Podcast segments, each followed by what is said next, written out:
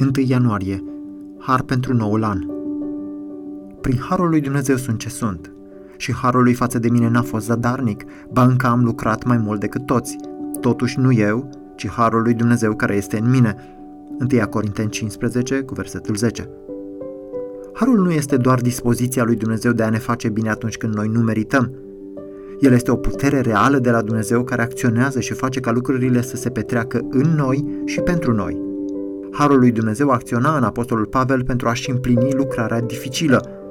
Prin Harul lui Dumnezeu, spune el, am lucrat mai mult decât toți.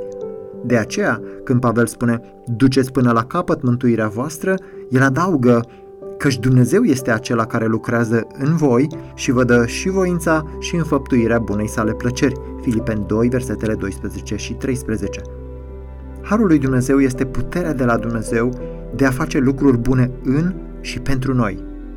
Acest har are o dimensiune trecută și una viitoare. El curge constant, în cascadă, peste lucrurile infinitesimale ale prezentului, din râul inepuizabil al harului care vine asupra noastră din viitor, alimentând rezervorul tot mai mare al harului din trecut. În următoarele 5 minute vei primi har susținător care curge către tine din viitor și vei acumula alte 5 minute de har în rezervorul trecutului. Răspunsul adecvat față de harul pe care l-ai experimentat în trecut este recunoștința, iar răspunsul adecvat față de harul care ți este promis în viitor este credința.